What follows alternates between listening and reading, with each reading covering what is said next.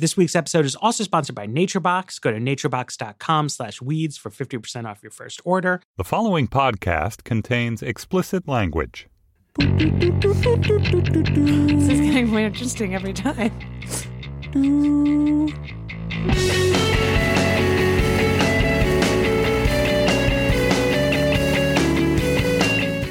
Hello, welcome to another episode of The Weeds, Vox's policy podcast on the Panoply Network. I'm Matthew Glacius, joined by our, our regular superstar cast, Sarah Cliff, Ezra Klein.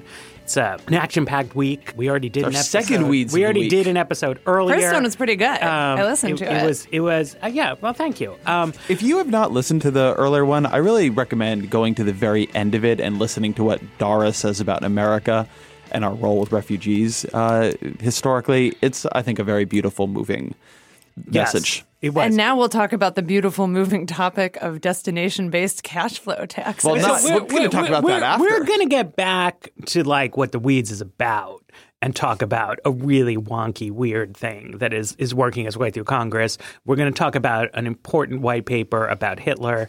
And first, though— with the best white paper title I've ever seen. It's pretty great. I mean, if you think about the pros and cons of Nazism, at least it brought us this white paper title. But many cons. Uh, but before that... Oh. The Holocaust, a lot of people suffered. Yeah, every, of all everybody. kinds. um, Jews mostly, though. Um, so, all yeah, sorts of people. Let's talk about the Supreme Court. We have a new Supreme Court nominee. Um, Trump has picked Judge Gorsuch to be the next Supreme Court justice. Um, he comes to us from Colorado, um, tenth Circuit Court of Appeals. He has written an entire book on assisted suicide, which is quite unusual for someone coming to the Supreme Court. He's where he, against it. He is... Surprise reveal, he's against it. Um, his book on assisted suicide, it really suggests he has some quite strong views on uh, abortion and, and when life begins. He was very involved in kind of one of the more prominent cases of the past few years, the Hobby Lobby decision. He was one of the um, judges who made the decision that was upheld by the Supreme Court that it was a violation of religious liberties. He's been involved in another case um, that did not make it to the Supreme Court that even challenged the accommodation. He doesn't think that the Supreme Court went far enough in accommodating religious liberties in Hobby Lobby. So you have his jurisprudence, and then you also have what's happening in the Senate in terms of the political battle we're about to see about how Democrats take on um, this nominee after seeing Republicans deny a hearing to Merrick Garland. And I think you're really seeing a huge range of opinions develop among Democrats, ranging from Jeff Merkley in Oregon, who says, even before we knew who was being nominated, that anyone should be filibustered, that he's not going to support anyone.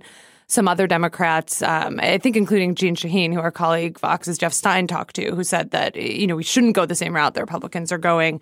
And I think they are facing down a choice about how they want to handle this that could have pretty long-reaching implications, um, you know, for this session of Congress and really stretching beyond to when Democrats might be back in power. I feel like the stakes on this are actually super-duper low and that people are just arguing about it because they're arguing about it, right? So, like, if Democrats try to filibuster, they will probably fail uh, to to just get the number that they need because there's just enough vulnerable Democrats out there.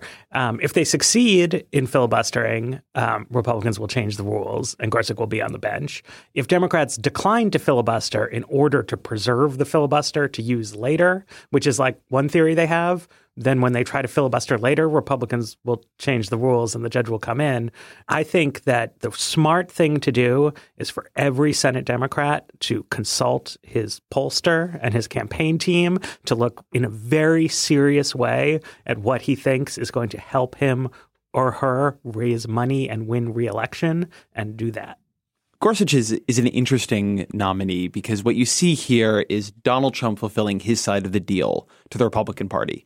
Since he got elected, he has been doing some things the Republican Party, for the most part, would not be their top priorities. Maybe they don't oppose them in all cases, but they don't love certainly the way the refugee and immigration ban was carried out.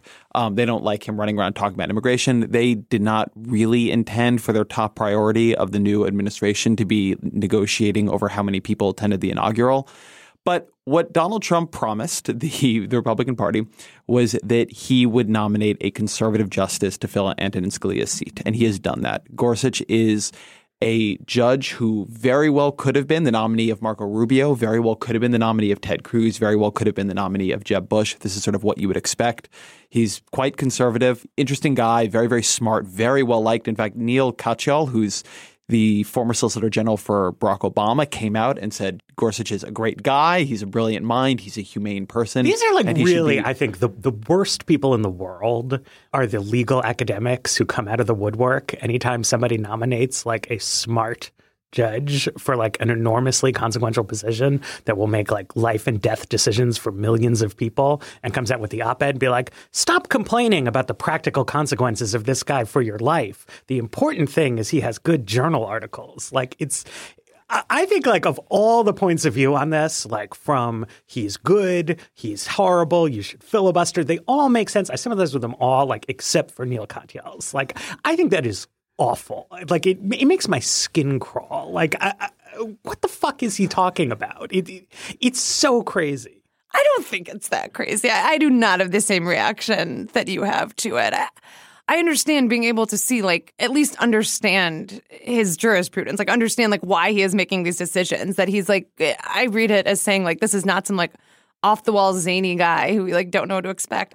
I see it as civil. Like I see it as like good discourse. Um, I, I get the politics of it may not be perfect, but I'm into it. I have a view on this that I think helps us actually bridge into the discussion of what comes next, which is I assume Katyal is writing from the perspective of among conservative justices a Republican president might have chosen, and that he thinks Judge Gorsuch is a good version of that, right? That I think he'd probably be disappointed if Hillary Clinton had chosen Gorsuch, although I can't speak for Katyal. I haven't interviewed him on this. But what I do think is an important backdrop here is the, the importance of, one, winning elections, but of just party politics and, and power in that. So I am seeing a lot of debate about Merrick Garland. And Don Johnson, who was a judge nominated by Obama, not for the Supreme Court, for I think it was an appellate court, but whose nomination was filibustered and held up for I think it was ten months, and she ultimately never got on the bench. She wrote a piece saying that the Senate should refuse to confirm anybody until Garland is put on the bench, that there just should not be a confirmation until Garland goes on. And it's a piece. It makes some arguments. But I think that people have slightly almost forgotten what happened in two thousand and whatever it was, sixteen, which is that Republicans controlled the Senate. And so they actually had the power to just say no. And I think folks are not fully absorbing that that's actually a pretty different scenario now. I think I think there is – I don't mean that people like literally don't know how politics works, but I think there's a feeling that Obama had power. Um, and so Democrats should have been able to get Garland on the court. But right now, Democrats just have no power. The only interesting question is should – is it worth it for them to go to war over Gorsuch and his judicial philosophy, right? Because in many ways, there are probably places that he has made pretty unpopular decisions. And see the filibuster blown up over that. Is that a good messaging point? Is should they be doing – and I think this would be the strongest version of the argument – should they be doing to Donald Trump what Republicans did to Barack Obama, which is to make really clear that he is governing from the far right, that he is governing alone, that he is making Washington an angry, bitter, polarized place, that people are upset, and just creating a kind of sentiment shockwave wherein whatever happens with the Gorsuch confirmation, people just kind of hate the whole experience of it. And as such, like – opinion ratings go down, and the people who tend to suffer for that are, are are the party that holds the White House. I think that's the argument for going to the wall on this. It's not that Gorsuch will actually be stopped from being on the court, because either they're just going to take down the filibuster or they're just going to nominate someone else so, who's like him. I think my answer on this has actually changed in the, what, like twelve days of the Trump administration, where twelve days ago I would have said, no, don't go to the wall, pick your battles. But the last few weeks have been pretty interesting and seeing – it feels like the liberal side has been shockingly effective and, like, excited to be fucking angry right now. I have been surprised. Like, this is one kind of microcosm example from Obamacare. But you had this instance where the Trump administration announces they're not going to advertise for open enrollment anymore. And a lot of people flipping out, a lot of, like, meltdown, a lot of logistical challenges in actually pulling ads off the air. And within twenty-four hours, they reversed the decision. They decided, like, we're not going to fight this battle. Um You're seeing, like, some small victories on the immigration ban, and you're seeing a lot of people who really, like, want to go to rallies, who, like, want to, like, do something. It seems like a moment when Democrats are going to be rewarded for, like, really going to the wall politically, that um, that there's a lot of desire for that. The long-term consequences I'm, like, less sure on. But, like, if I'm thinking about, like, the next two years, like, I'm thinking of an election cycle in twenty eighteen, like, then I say, like, yeah, let's go for it and, like, harness this moment when it actually seems like there is some efficacy and, like, there is, like, a group of people, a very large group of people who want to kind of get riled up by this. I just – I feel like there is no wall here. There's, like, a problem that we have hit upon in judicial confirmations, which is that increasingly over time, senators have become reluctant to vote yes for judges who they think will be bad. Which makes a lot of sense to me, right? Because, like, I'm not a senator. So you can just ask me, like, separate from, like, how should people vote? Like, do you think Neil Gorsuch will be a good judge? The answer is no, right? Like, I didn't think Antonin – right? And, like, that's common sense. You just run around, you ask people. You're like, no, like, I just disagree with that guy. So then if I magically became a senator, it would be hard for me – to say to angry constituents who are like, yo, this guy's a bad judge, be like, true, he's a bad judge, but I'm going to confirm him anyway because in a hypothetical future different circumstance, I would want a different senator to confirm a judge who I thought would – you know what I mean? Like it, it, that's tough. But for a long time, like that was the norm. Yeah, Antonin Scalia was a unanimous vote. Right. And that norm has been eroding. And you saw it very visibly with the Sonia Sotomayor uh, nomination, who, you know, it was a, a Democratic judge replacing another Democratic judge. There was nothing uh, consequential happened uh, in American constitutional law because she came on the bench. Obama had a huge Senate majority at, at that point, very high ratings. Um, and she got like shockingly few Republican votes for the pretty good reason that like Republicans didn't want to vote for a Democrat.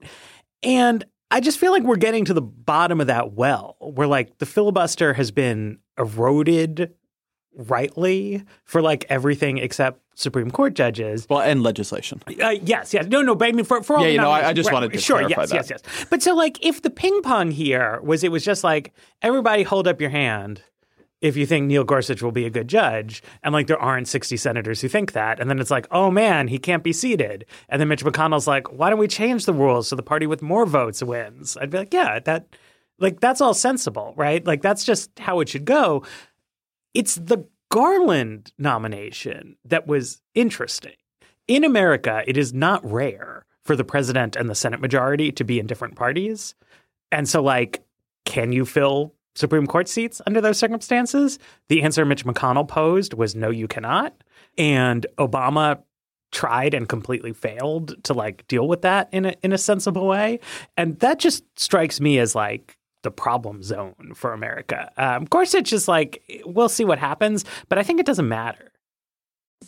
If you're anything like me, you know, sometimes you want a snack. And if what's around to snack on is junk food, you're going to eat junk food. And it's it's not great. Um, so if you want to sort of live a healthier life, you can start snacking healthier with Naturebox. Uh, they make snacks that actually taste great and they're better for you. They're created with high-quality ingredients that are free from artificial colors, flavors, or sweeteners. So you can feel okay about snacking. Uh, I, I like some of their dried fruit stuff. They got great apples. They got great pears. Um, they also have some, you know, slightly more indulgent pretzel-y things in there that, that I also uh, I also go for. And they've recently made their service even better. You can order as much as you want, as often as you want, with no minimum purchase required, and you can cancel it at any time. Uh, so it's really simple. You go to naturebox dot com, you check out their snack catalog. There's over one hundred snacks to choose from. They're always adding new stuff. So you choose what you want. They deliver it right to your door. It's easy. With Naturebox, you'll never get bored. There's new stuff there each month. It's inspired by real customer feedback.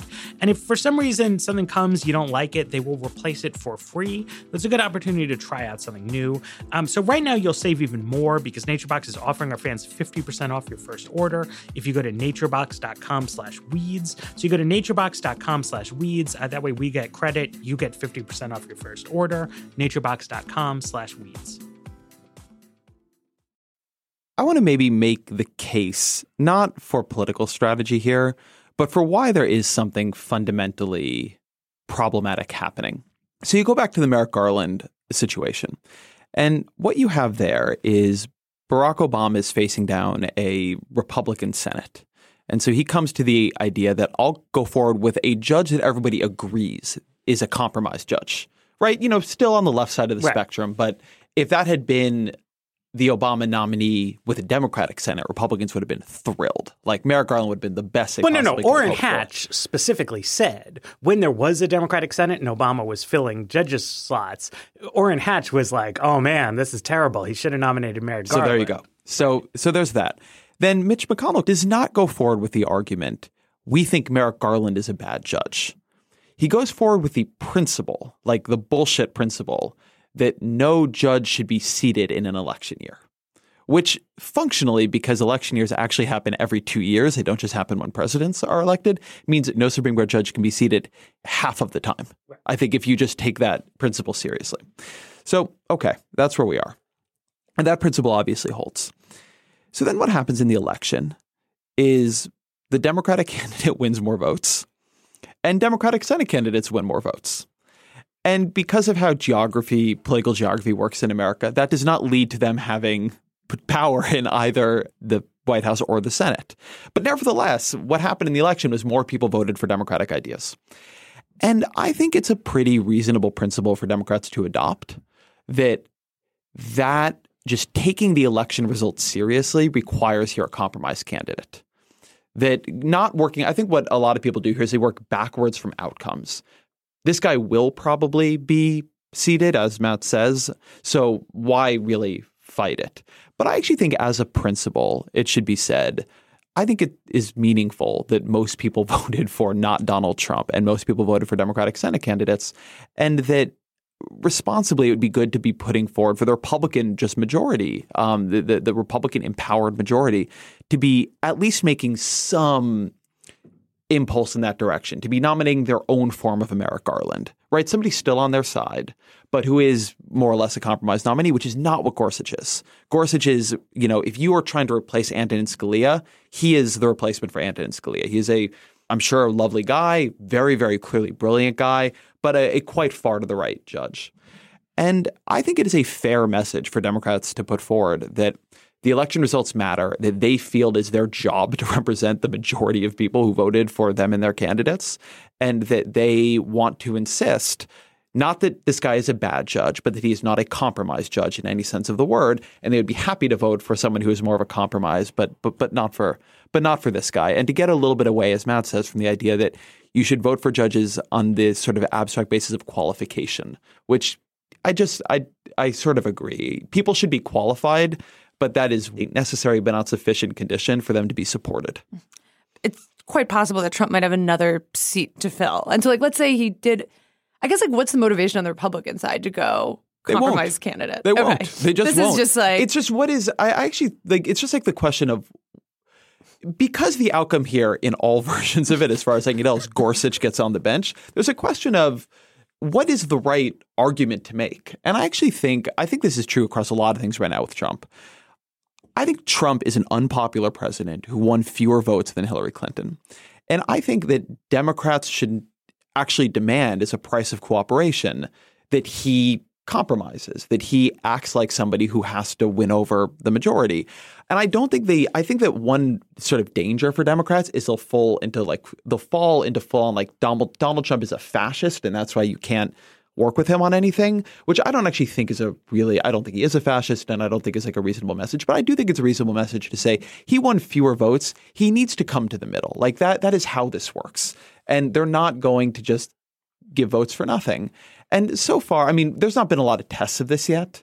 But so far I don't think there's been much of that. He is, unlike both Barack Obama and George W. Bush, has nominated zero Democrats to his cabinet, right? Obama had Bob Gates. He tried to nominate Judd Gregg. Bush had Mineta. Um, you know, there were – and he had a lot of people who were considered compromise players. There has been no legislative outreach from Donald Trump that has been meaningful. He's been extremely partisan from day one here. And I think that it is a totally reasonable message to just say like – This like this guy won fewer votes. If he wants any help in Washington that's not just full-on obstruction, he has got to act like that. He has got to act like there is a majority here that he at least needs to keep in mind. But I would say, you know, in, in terms of like the fatalism on this, right, that like when you're you're sitting in, in Chuck Schumer's chair And part of the issue here is that because of geography and the map and so on and so forth, you have a bunch of Democrats representing uh, Missouri, West Virginia, Indiana, North Dakota, you know, who are up for re-election in twenty eighteen.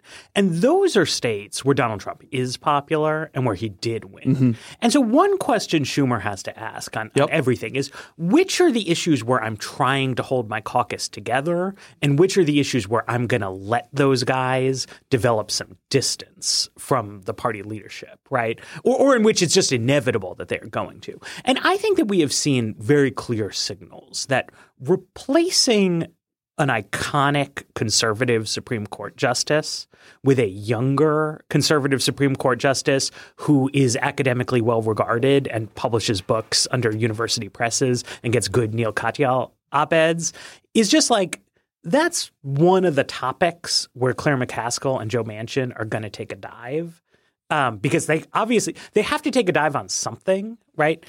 And that is a in some ways a good reason for Schumer to take a relatively extreme message on this because no matter what he says, they're going to take a dive and cooperate with Trump. So it's like if he says something that like really fires up the Democratic base – and that, like, they're really enthusiastic about. And it's like, okay, Democrats are fighting for me. And then, like, actually these seven Democrats take a dive. In some ways that, like, accomplishes what everybody wants out of this. Like, Donald Trump gets the judge he wants. Claire McCaskill gets distance from the leadership. The base gets to see their leader fighting for them. Whereas, like, trying to message it in the most reasonable way, I think is going to end up dissatisfying everyone. And it, and it reminds me of the Garland nomination to me was like Obama going like back into the bag of like bad Barack Obama political tactics that he he largely dumped, but that he employed a lot in twenty eleven. Uh, he employed with the Garland nomination and he employed around the intelligence community disputes about Russia and Hillary's email server, which is where Obama would frequently say, OK, we have intractable political disputes in America and no higher authority. We can't we can't dissolve parliament and hold a snap election the way you could in Canada. So what I'm going to decide is that if I can get like reasonable right of center newspaper columnists to say that my position is more correct and the Republicans are just being plain old unreasonable, that like that's my equivalent of appealing to a higher power. Like, look at this David Brooks column. And he tried it on the debt ceiling. He tried it on Garland. He tried it on on Comey. And like these are universally like the low points to me of the Obama administration, where he stakes out a position that his own supporters will not support so that he doesn't even have like a fight on his hands. Um And to me, that's just like what Democrats need to do here is like not hold the line, not hold him up, not block him. But just the Democrats who represent blue states need to articulate what their constituents feel about this. I feel very conflicted on a political premise, though, that, that you stated at the beginning about twenty eighteen. And, and here's why. So twenty eighteen is a very bad Senate map for Democrats. Well, you know what else was a bad Senate map was two thousand ten for Republicans. True. Uh, that was the in-cycle election from oh four.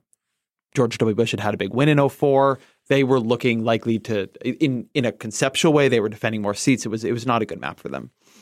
And the way they won was not being really moderate and taking dives and, you know, going out in a in a way that assured their constituents that they were the most reasonable folks in the room. They won by firing up the conservative base, and also by demoralizing the Democratic right. base.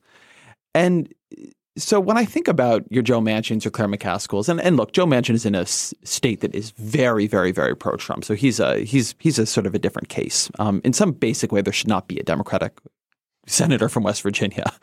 Um, but, you know, what I what I look around and see right now is that you have, as, as Sarah noted, a liberal base that is – that is oriented towards being activated in a way that I have never seen before. Like this whole idea of like protest is a new brunch. People want to come out. They are forging new social ties. They are forging a new relationship maybe with how they involve and invest in politics.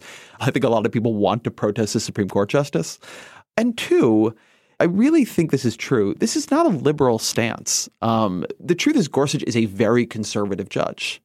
And I'm not sure that it is the wrong ground for Claire McCaskill to fight on, to be like, I think we should have compromise nominees who are not extremely far to the right on every single issue that you can imagine and are going to, you know, continue to push the court in this direction. I mean, I, it, this is a replacement for Scalia, so the overall balance of court decisions will not change much.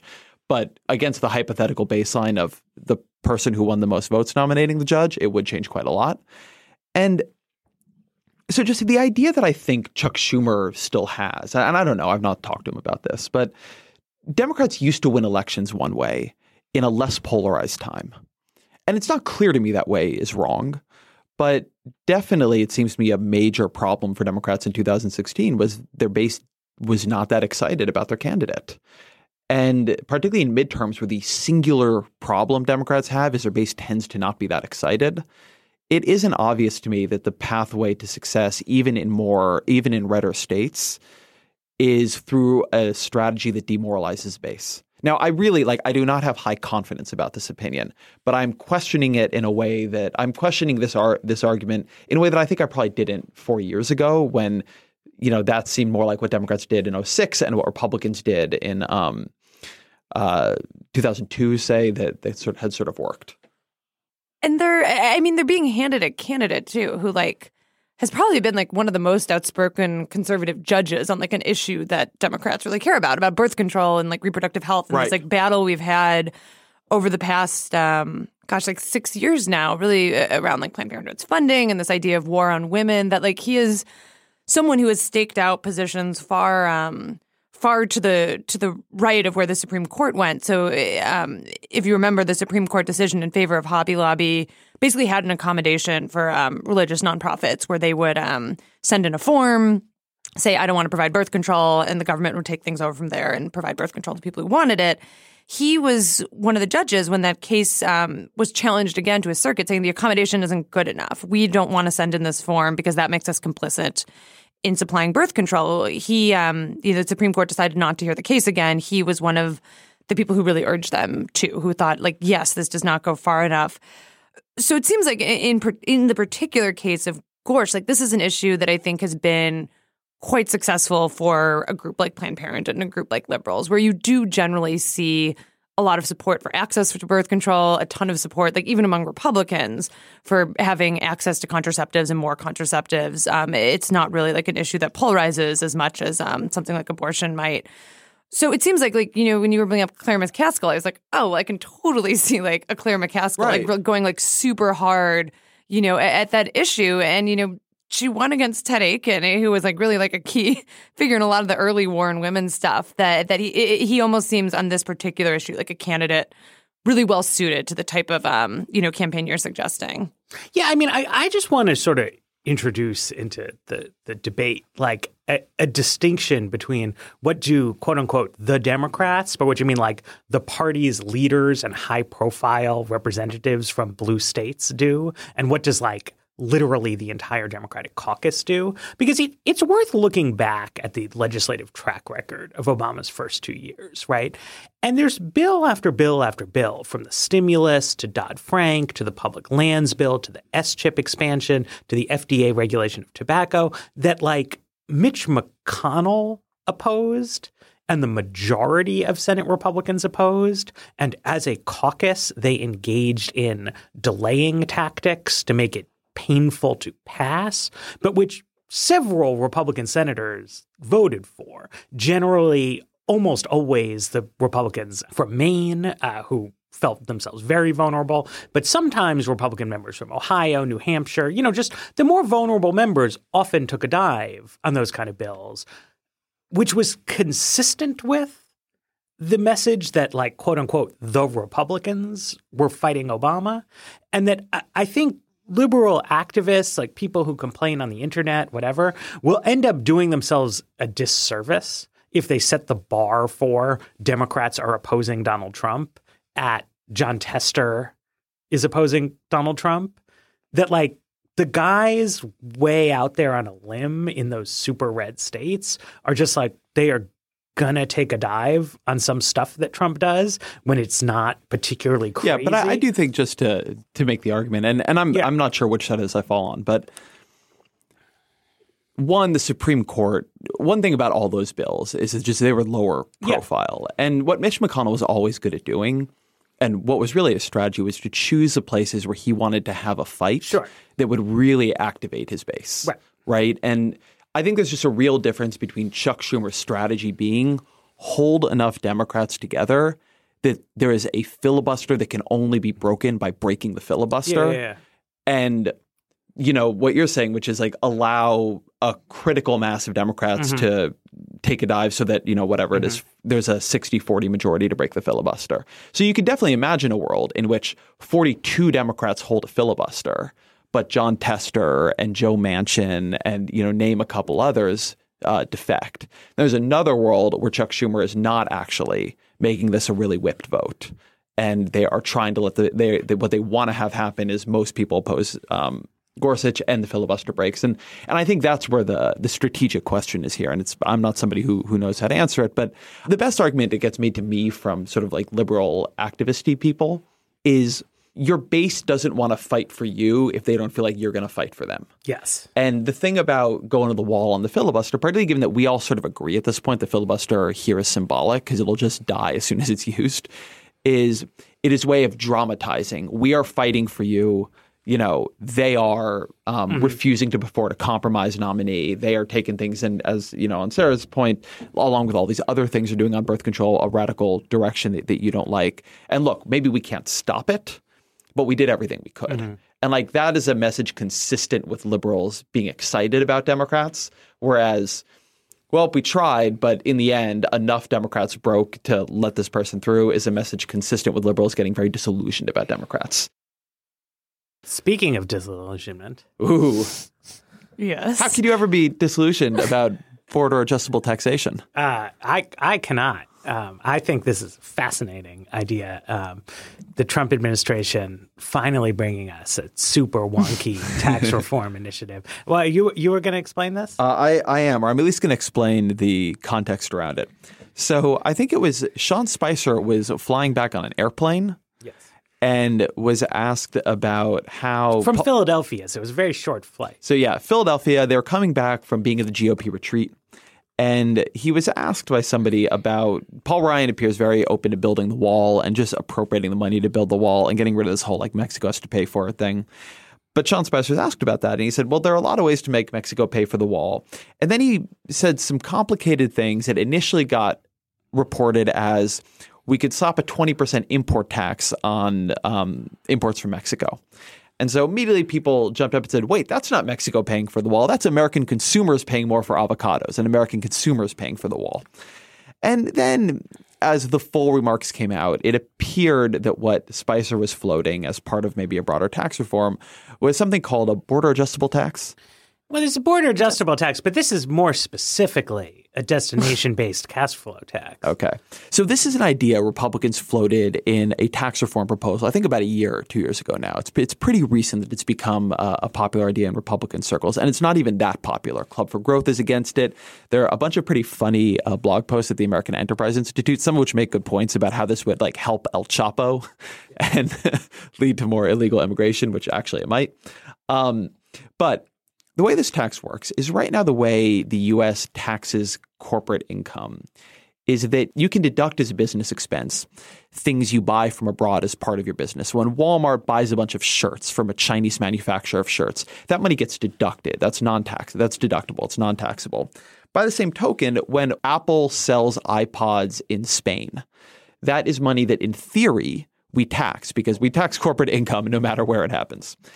What this would do is make taxation exclusively place-based. It would totally erode that structure. And one reason a lot of people don't like that structure is it it is a structure that creates a lot of gaming. That's why, you know, Apple's holding all this taxable income offshore. There's all kinds of things that are not good about it. But what you're doing here is you're saying you are only going to tax domestic income and expenses. So you can deduct business expenses, but only domestically. So if you are Walmart and you buy a bunch of shirts from a Chinese manufacturer, that is not a deductible expense.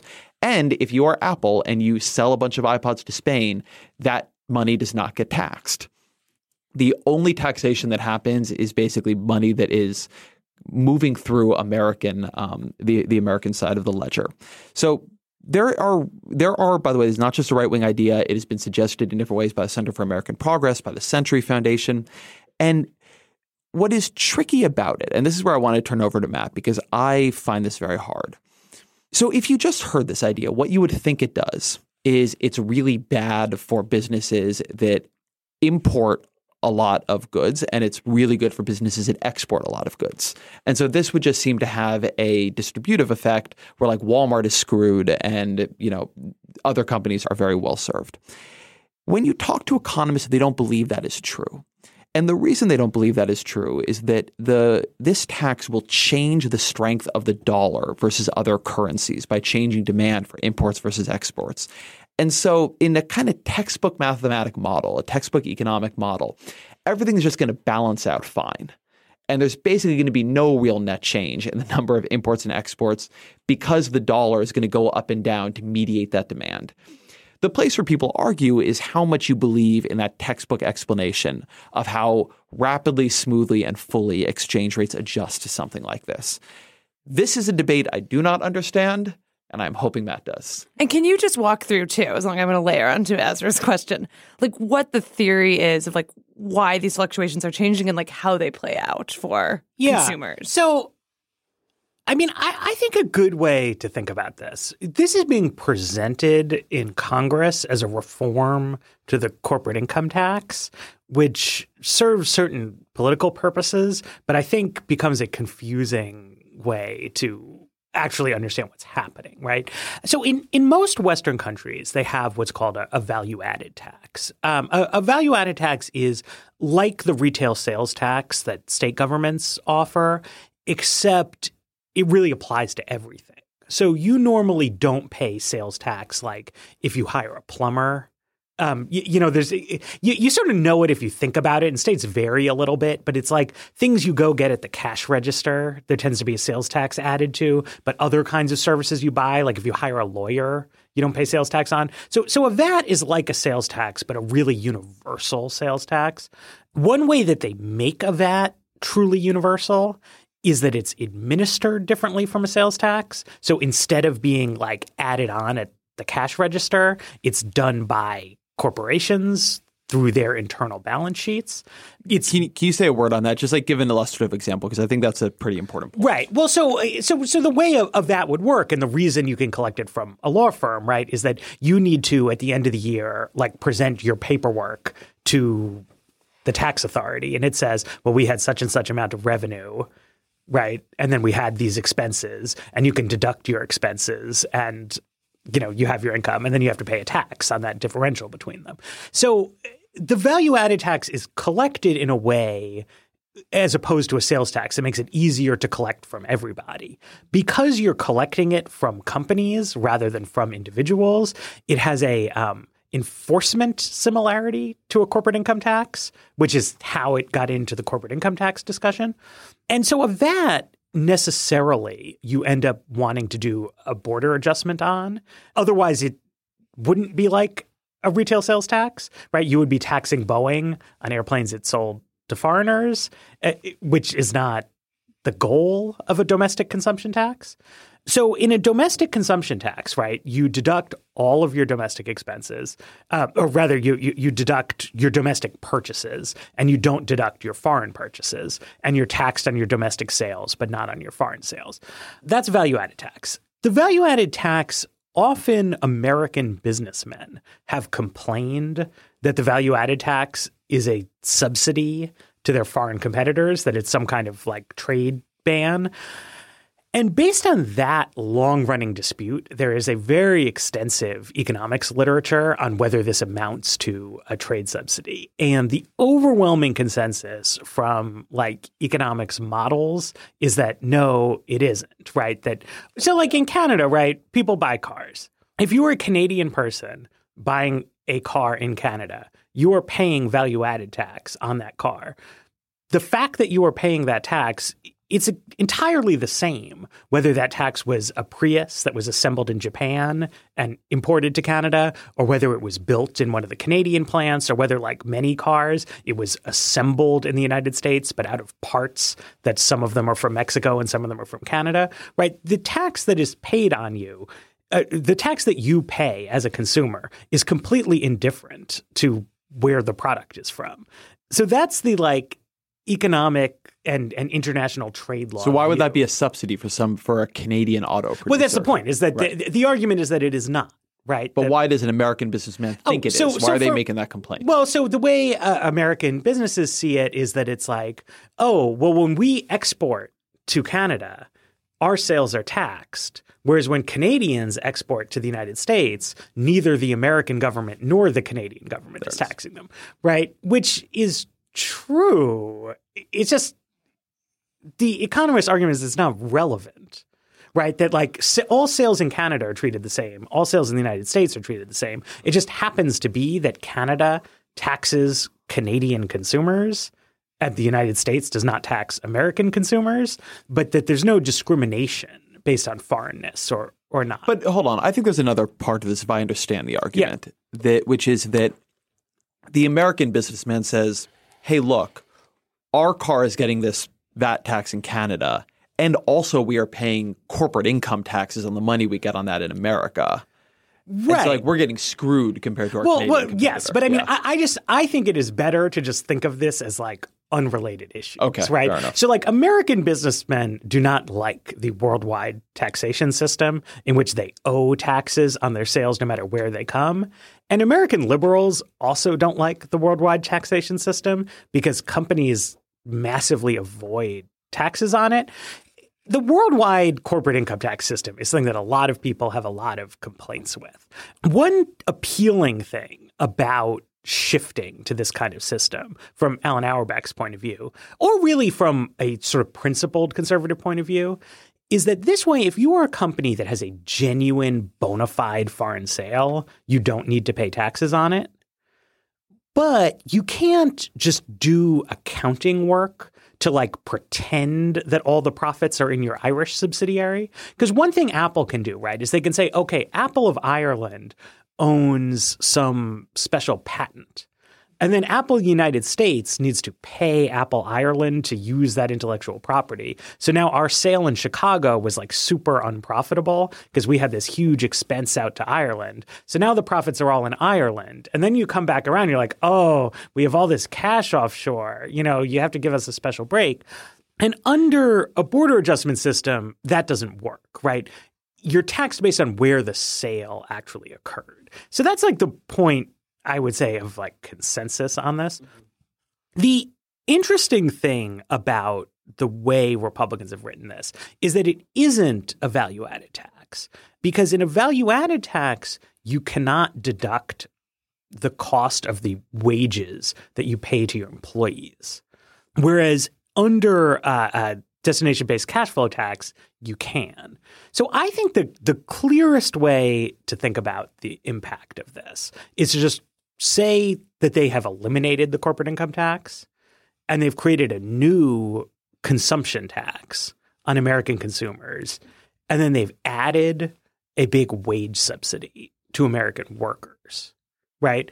So if you are a person who has a job in the United States, you are going to pay more. Can, can I just add yeah. one thing? One reason you can do that is that, and Sean Spicer said this, is that this would happen in the context of overall tax reform. Yes. So the expectation is this would happen amidst the destruction of the worldwide tax system. Yes, like yes, that's what yes. Republicans have always wanted to do, and this is a replacement for that. Right. So so Matt isn't just like making a, a weird debating yeah, point yeah, here. Yeah, yeah, yeah. It's, you it's a, you it, wouldn't have both of these happening at the same time. Right. It's it's a it's a big tax change. So if you're an American worker, you know, you buy stuff and you earn a, a living, you are basically going to be paying higher prices implicitly through the consumption tax, but getting higher wages implicitly through the wage subsidy. So you should come out about even.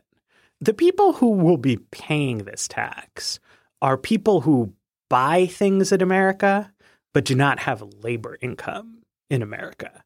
So that is a mishmash of like very poor people, you know, jobless people of, of various kinds. And critically, this is why both I think it is a good idea and why once people understand it, it's going to be dead.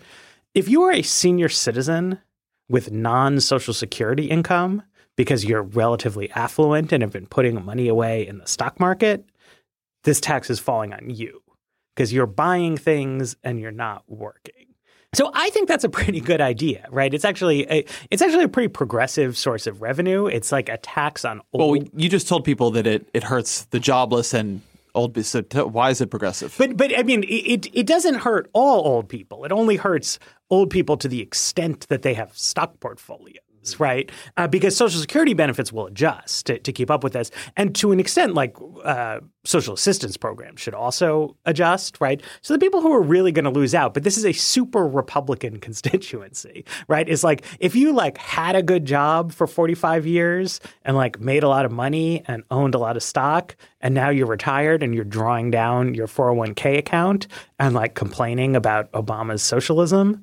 Like you're screwed under this tax plan. Um, and it's I don't think it's going to fly. Like if you I, I think I, I think you could see from Sean Spicer's comments on the plane. I think you can see from House Republicans coming out of this trip. I think you can see from uh, Donald Trump's stray remarks about this to the Wall Street Journal that support for this plan is driven almost entirely by genuine lack of understanding of what it does. I think you have dodged my question. Yeah, I was just going to ask the currency question. Yeah, God, you've just like, oh. given this long filibuster about how you should think of it like a V A D, but it doesn't have wages. But what what I could pick up in the literature on this is that the hinge question of like, do you think it's a good idea or do you think it's a bad idea is do you think currency will adjust okay. effectively? I, I actually don't think that much hinges on it because I see people on both sides of this. Um, but so here's the idea, right? If you say you did anything to just like subsidize exporters. You just said, okay, for every foreign sale you get, you know, you, you get a penny. Um, so that should boost American exports. So that's great. Um, but boosting American exports means foreigners are going to need dollars to buy the exports. So that's going to drive up the price of the dollar and that's going to undo the price effect of the subsidy. So it should all even out. Um, now, if you ask like serious international trade economists like like Paul Krugman about like literally anything that anyone could propose doing in terms of trade, they will always tell you it doesn't matter. It's going to cancel out in exchange rate effects. Um, th- that is what the economic models say about everything. In my experience, nobody believes that. I, I have never – Whenever there's a political debate that has like a change in apparent incidence, right? Remember when the Export-Import Bank was being discussed? Mm-hmm. Nobody's position on that was, eh, it's all going to cancel out in exchange rate effects, right? I think it is a little odd that people have like come out of the woodwork with this exchange rate neutrality argument just in regard to this tax thing. It's either true of like Trump's thirty-five percent border tax, the Export-Import Bank, like all policy changes ever, or it's not true at all because currency markets are in fact actively managed but, by governments. But the degree to which it is true is important. Um, there's a piece over at Vox uh, E U, not our Vox, yeah. but Economist Vox, which is a good site. In this piece, they make the assumption that basically, the exchange rate only does a halfway adjustment. Yeah. That exchange rates have some friction in them. And so, you know, it does adjust to this, but it's not all the way. I yeah, mean, come and, on. Who are we kidding? Sure. The world isn't perfect. And that when you do that, the tax becomes pretty regressive. Yes. Yes, right. I mean, if you are really imposing a huge increase in the final purchase cost of imported goods, then the impacts are huge. So it's – some people say – if this does change trade, that makes it bad, right? So like part of its appeal to Paul Ryan, Orthodox Republicans, is that this like doesn't constitute trade protectionism. Um, part of its appeal to Donald Trump or Sean Spicer is that it is trade protectionism. Uh, liberals, I think, will be confused by this because like if you ask like labor unions or like Economic Policy Institute, those kind of people, is trade protectionism good? They'll say yes. If you ask them, are regressive taxes good? They'll say no. But trade protectionism is a regressive tax. So I don't know where Larry Michelle will come down on this. Um, I think a lot of people have some confused thoughts about that. Tyler Cowen wrote a post about this, which I thought was good, which was that the whole thing seems a little improperly motivated, right? We're talking about a really big change in tax policy that is being undertaken for unclear reasons. It, it seems like the people behind this have literally opposite opinions about what its impact will be, and that various people are trying to trick each other. And it just— Do you want to just unpack that for a second? Yeah. So that it's like the Trump administration wants a new era of trade protectionism. Many congressional Republicans don't want that, but do want a corporate income tax. Donald Trump is clearly comfortable with a corporate income tax, but like his real passion is sticking it to Mexico. So they've cooked up something that looks to some people like a corporate income tax cut and looks to other people like sticking it to Mexico. And they're going to try to compromise on that basis.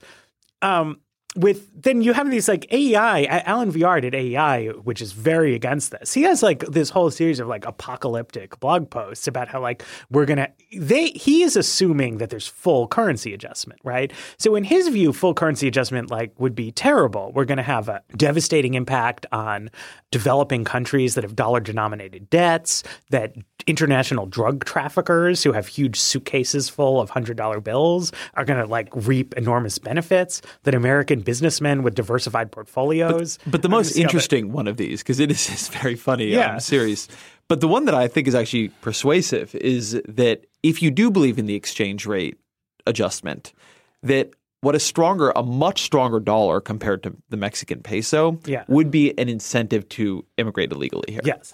And so Donald Trump will have put in place an economic incentive for more unauthorized immigration. Now, maybe the wall will stop all of it. Who knows? But But that it all is a seems way super like, unclear, right? Because that like has the assumption that it adjusts fully, which but seems— But if, if, they, if you don't make the assumption to adjust fully, then the policy may not make sense. Right. Right. I mean, if the exchange rates don't adjust, it's like a devastating uh, tax on right. low-income Americans. But it seems like that's like a big question mark, right? Like, I don't— – like you saying it like makes sense in theory, but— – I— Like, how do you game that out? Like, let's say, I don't know, like, you're trying to estimate this. Like, do you look at international examples or, like, how do you— – because that seems like a really important question that's very difficult to measure. Right? I mean, I have it, a thought on it this. It ought to I think happen there's an easy, mechanically. I think there's an easy solve to this, and you get here into the problem. Let's say this tax was being proposed by a political party that thought as, like, a important conceptual matter, poor people should not pay higher taxes. And that to the extent that new taxes right. hurt anybody, it should hurt the rich. It It's mechanically extremely easy to put in place a tax like this, say, okay, we're doing this because it makes it much harder to evade the corporate code. It's more efficient. You know, there, there are reasons you want to do this. Um, but as we see what happens, uh, to the extent that there is a negative impact, we're going to dial up various refundable tax credits, the child tax credit, um, the E I T C. You know, there are a bunch of them out there. And we will make people distributionally whole. I think the problem is that it's not the Republican Party's view. And so if the exchange rate thing doesn't happen, and what this ends up being is a shift in taxable burden from like corporations and rich people to poor people, they're just going to let it be. I've come to think that like one of the big fallacies in Washington policymaking is the idea that it's good to like kill two birds with one stone. Um, I think it's actually really hard to throw a rock that hits two different birds in the air unless it's just like a giant boulder that crushes everybody. And that it— That's a pretty good analogy.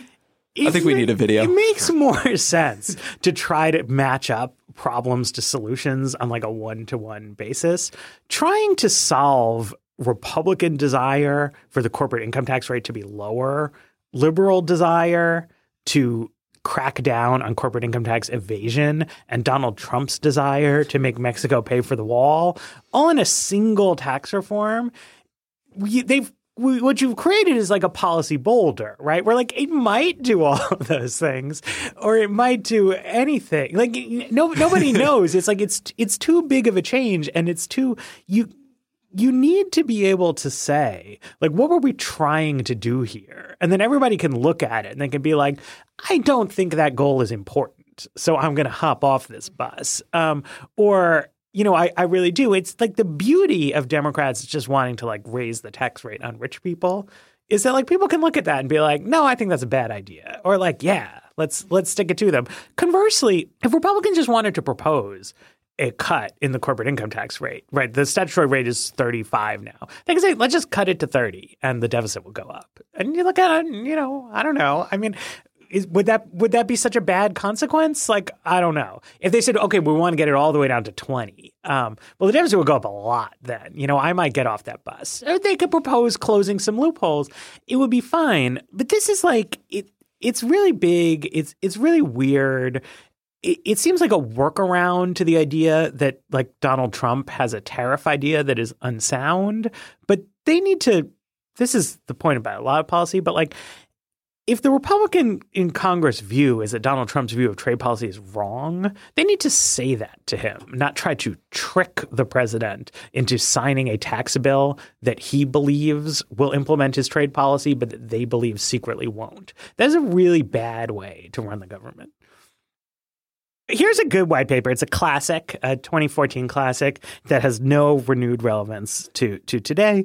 Uh, it's brought to us by Nico Voigtlander and Hans-Joachim Voth. One's from U C L A, one's from University of Zurich. Uh, they both certainly sound like Germans. Um, and it has one of the great all-time N B E R titles, Highway to Hitler. Um, so this is a paper about the Autobahn construction program of uh, nineteen thirty-three thirty-four. And they take advantage of the fact that the, the Nazi regime, after seizing power and implementing a dictatorship, uh, it nonetheless kept holding elections for a couple of years. Um, so they held a, a parliamentary election in nineteen thirty-three in which they were getting like seventy to ninety percent of the vote everywhere. And then they held a referendum in nineteen thirty-four, which was just like, should Hitler have more power? Um, Are they? I have a quick question on this. Are these – I do not know this history. I'm just complete yeah. ignorance here.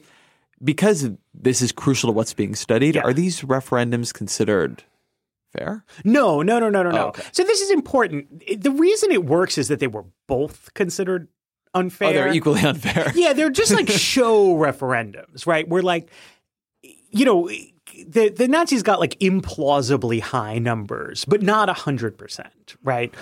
And so support for the Nazis grows between sham referendums. Uh, they specifically look at who voted no in these things, right? Because to vote, to show up at the polls when you were free to not vote and to then vote no when you knew they were going to win anyway is it might a, target is, you is after. A, right. Is a, it's a costly signal of opposition to the regime. So fewer people wanted to pay this cost uh, over time. And you might think, well, that makes sense, right? The regime has just consolidated itself, so opposition becomes demoralized. But they show that there is geographical variation in the extent to which opposition falls.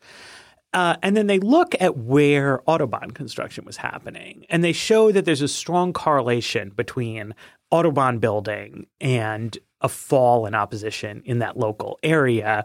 Um, and they reached the conclusion that, therefore, uh, the, the the highway construction was a, a highly effective – what what is their exact phrase? Um, it's pungent. Our results suggest that road building was highly effective, reducing opposition to the nascent Nazi regime. Um, so they are saying that separate from the macroeconomic impact of like fiscal stimulus, that the specific local impact of they did a big building project in your town was likely to to demobilize political opposition. And did they get at like who is demobilized? Like how like what's the extent where ta- like how effective are we talking this is? Like like how much do they think the Autobahn is responsible for? Well, that that's where it's What's a little dropping? hard to tell because okay. these are these are like unfair type elections. So I would say that the impact is like relatively small. You're talking about a third of a standard deviation, I, I think it says down. So it's a, it, the, the needle does not move an enormous amount. Their argument is that like registered opposition at these election results was very low already, so that this is a, a significant finding. I think it would be better if you had an instrument that like actually detected people's opinions of the regime, which you don't have. This is a kind of clever, you know, exploit around that. But I don't think that we have like as a world a great deal of like understanding of like what the meaning of plebiscites undertaken under these circumstances are. Like if we hear that the dictatorship of Turkmenistan or something gets ninety-nine percent, but in Uzbekistan is only ninety-seven percent. Like, I, I don't know that it's obvious what the meaning of that is. So uh, I think a few things can be said here. One is that this is a paper that overall validates our, I would say validates pre-existing intuitions that spending a lot of money on infrastructure is a popular thing for regimes to do. I think the interesting thing about it being Nazis is it is a popular thing. It's a potentially a normalizing thing for abnormal regimes to do, right? Like, these guys are scary. And then they come in like, well, we're just building some roads, you know, like getting jobs. You know, maybe it's not as bad as you think. And, you know, to take this maybe a little bit away from the very, very horrific regime we're, we're specifically talking about here, I think we've seen a lot of regimes do things like this, right? It is it is a very common thing for, and was, I think, a very common thing throughout much of particularly American history, to build, make, do big road projects as an as an effort to to create political support. I think a place where this school of political research is interesting is in the choice that specifically Democrats are going to face in the coming year or so, which is Donald Trump does want to do an infrastructure bill. There are disagreements, and we've talked about this on the show before, about what kind of infrastructure bill. But let's just say, hypothetically, he wants to do a big infrastructure bill. And it's one that, in theory, Democrats could get on board with. So one version of this is to say that Democrats, because they think the bill is good, should support it. Another version of this is to say that Democrats who keep saying Donald Trump is very bad and very dangerous, and that it's important that people recognize that his regime is a scary thing, and the conflict of interest and the corruption and all of this is something that should be outside the bounds of normal American politics, that they do not hand him the gift of a popular infrastructure program that will persuade people that, yeah, Donald Trump, he might be a little wacky on Twitter, but ultimately, he's trying to do the right thing and, and build in a bunch of roads. I think this is actually one of the very interesting strategic questions that faced Mitch McConnell um, in, in the Obama years, where he clearly made a decision, particularly on large-scale bills, that the specifics of the bills were less important than getting somebody he considered to be dangerous in office out of office.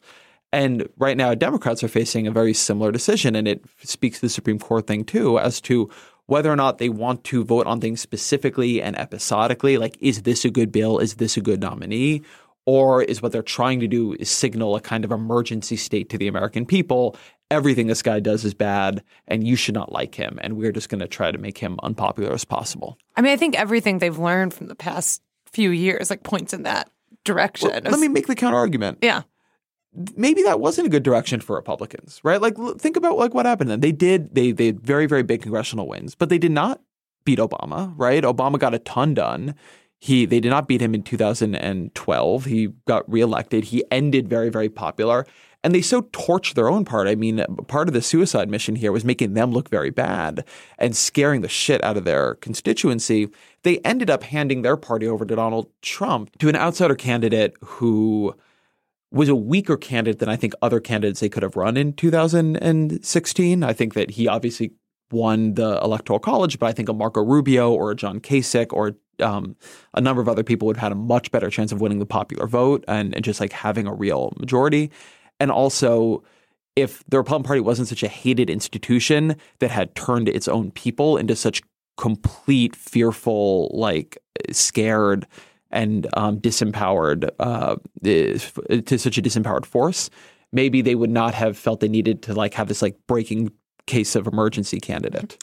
I, I mean, like, all fair, but at the, the end of the day, like, they control the entire government right now, which I think is like a pretty good outcome for them. And I think of like the counterfactual where they they did compromise and like selectively like pick the things they like, the places like, you know, when Obama tried to compromise, they got on board. Like, I don't know how that like puts them in the scenario of power that they are in now, where they would be able to run as effectively against Democrats as, and like I do get, like, they did not win the popular vote, but you know, they did win the Electoral College vote. They were able to polarize a lot of issues. You know, they were able to keep like Obamacare at like relatively low approval ratings in a way like I did not expect. So I don't know. I feel like if I'm the Democrats, like what I learned from this, from being in the minority, is like, just really do a lot of obstruction. That's what I like probably learned from this white paper, too.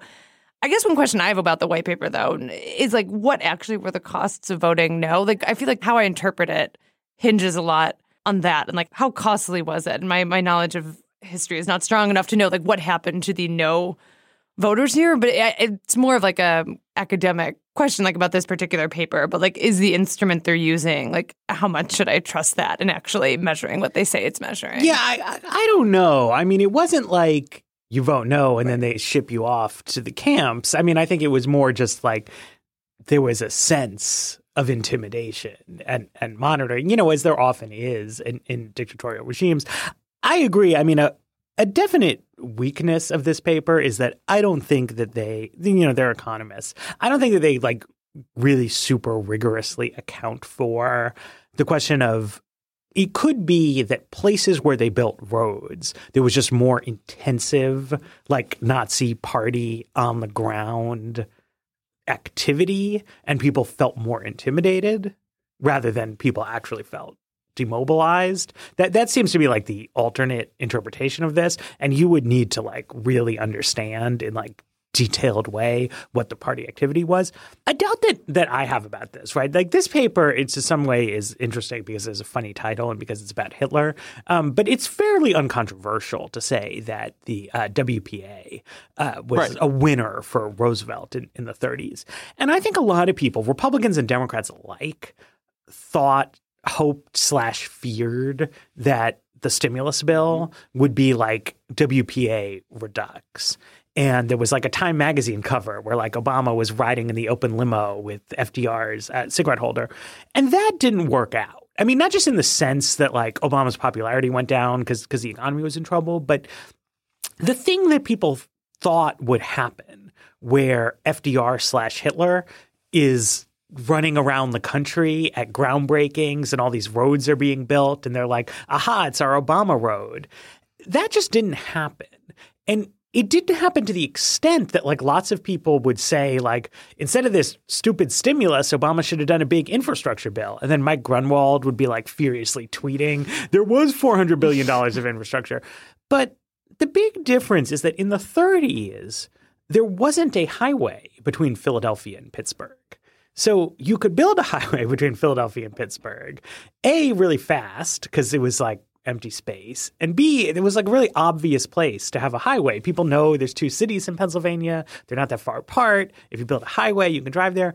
But we've already built all those roads, right? It, it's not that we have already built like every conceivable infrastructure project in America. But like if you want to drive from Dallas to Houston, there's a road there.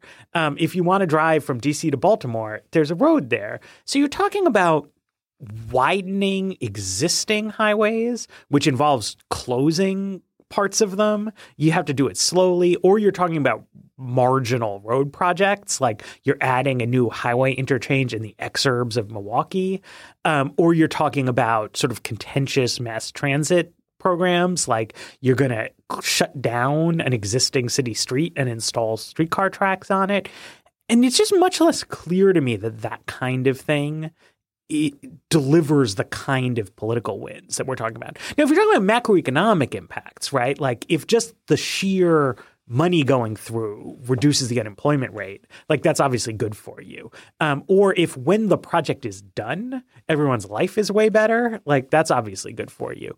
But like is the short-term impact of under modern day conditions putting this kind of thing forward, does it really work? I'm I'm like a little bit skeptical. And like maybe the thing that like the next great political entrepreneur has to do is not like go back to the well and be like, let's build highways again, but it's like what in the twenty-first century can play that role of like we didn't have this thing and now we do? I think also there's a tension there between, as I understand it, the Obama administration's desire to get money out fast, which meant a lot of repairs, a lot of what they called at that time shovel-ready projects.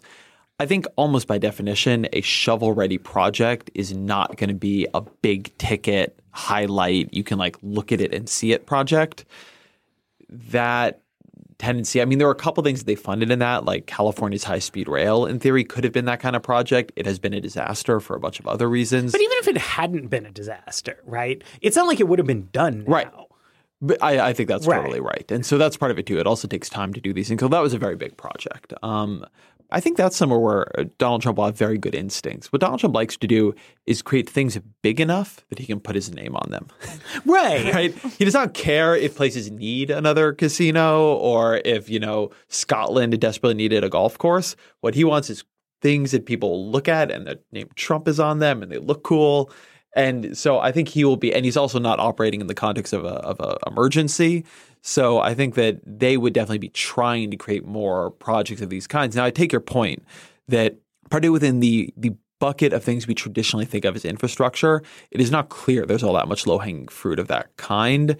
And so, you know, what what is that fruit now? I, I don't know. Right. Like if Detroit didn't have an airport, then building an airport in Detroit would be a great high-profile infrastructure project that targets a Rust Belt state where Donald Trump wants a blah, blah, blah, blah, blah, blah, blah, blah. But I've been to the Detroit airport. If anything, Detroit's airport is too big, right? It's like an airport for a major American city in the suburbs of what's now become a sort of minor American city. Um, it's great for University of Michigan that Ann Arbor is near this giant Delta hub. But like, I mean, it's not that there's nothing you can do exactly. But one thing that, that happens that comes up in this context all the time is people will say there's an obsession among America's elite with the international arrivals terminal at Kennedy Airport and how it's dingy. And they'll be like, you fly from Dubai to Kennedy and you're like, oh, their airport's so new and nice and our airport's so old and shitty. That's terrible. And it is true. But like if you stop and think about it, Kennedy Airport's international terminal is old and dingy, literally because it is old. And Dubai's international terminal is new and shiny, literally because it is new. Like thirty years ago, there was a big airport in New York and there wasn't one in Dubai. But there is one in New York, right? So like, why would you build a brand new airport in New York where there's already an airport just so it would look newer? And even if you wanted to, where would it go? But the flip is, if you fixed up the Kennedy International's terminal for a long period of time, these same would be like, this is a fucking disaster. Right. Like, I can't go anywhere. Like, sh- everything's under construction. Wait, sh- wait, so if you so you could shut the airport down, but that would annoy people. You could demolish half of Queens to build a new airport, but people wouldn't like that. You could build it in the middle of nowhere, but why would you do that? Right? It's very – I think there's a lot of, like, confused thinking on this subject. Um But I think like the one space that like strikes me as like ripe for this big project you can name is like some kind of like internet access thing. Like like having yeah. like free Wi-Fi called TrumpNet everywhere. I would love it if there was like just free Wi-Fi everywhere yeah. I was. And you call it TrumpNet and then like, oh, it's a thing you put his name on. The hard part is like you're saying, Matt, the physical space feels very taken. And, and I think like that kind of pushes towards projects that are like less traditional works projects. Oh, I like, like it. Let's build a Trump net. You want to build a Trump net? I think we should call it Great Net. Well, Donald Trump, and if you're listening. The password is Trump. If you're listening no, it's to this called podcast, Trump Net, and the password is Great Again. Nah, Great Net. Well, we'll leave Trump to the policymaking details on it, but I think that's our, well, that's my like infrastructure proposal for him. He should I hire like you. Agreed. All right. I'd like to stay and work at Vox. Even better. Well, we'll we'll we'll move to Trump Net in the office. All right, I think that's an episode of The Weeds. What do y'all think? Sounds great. All right, Trump Net forever. This has been another episode of The Weeds. Thank you to my wonderful colleagues, Sarah Cliff and Matthew Glacius, to our wonderful producer, Efim Shapiro, to you, our wonderful listeners. You're all terrific. We will be back, as always, next week.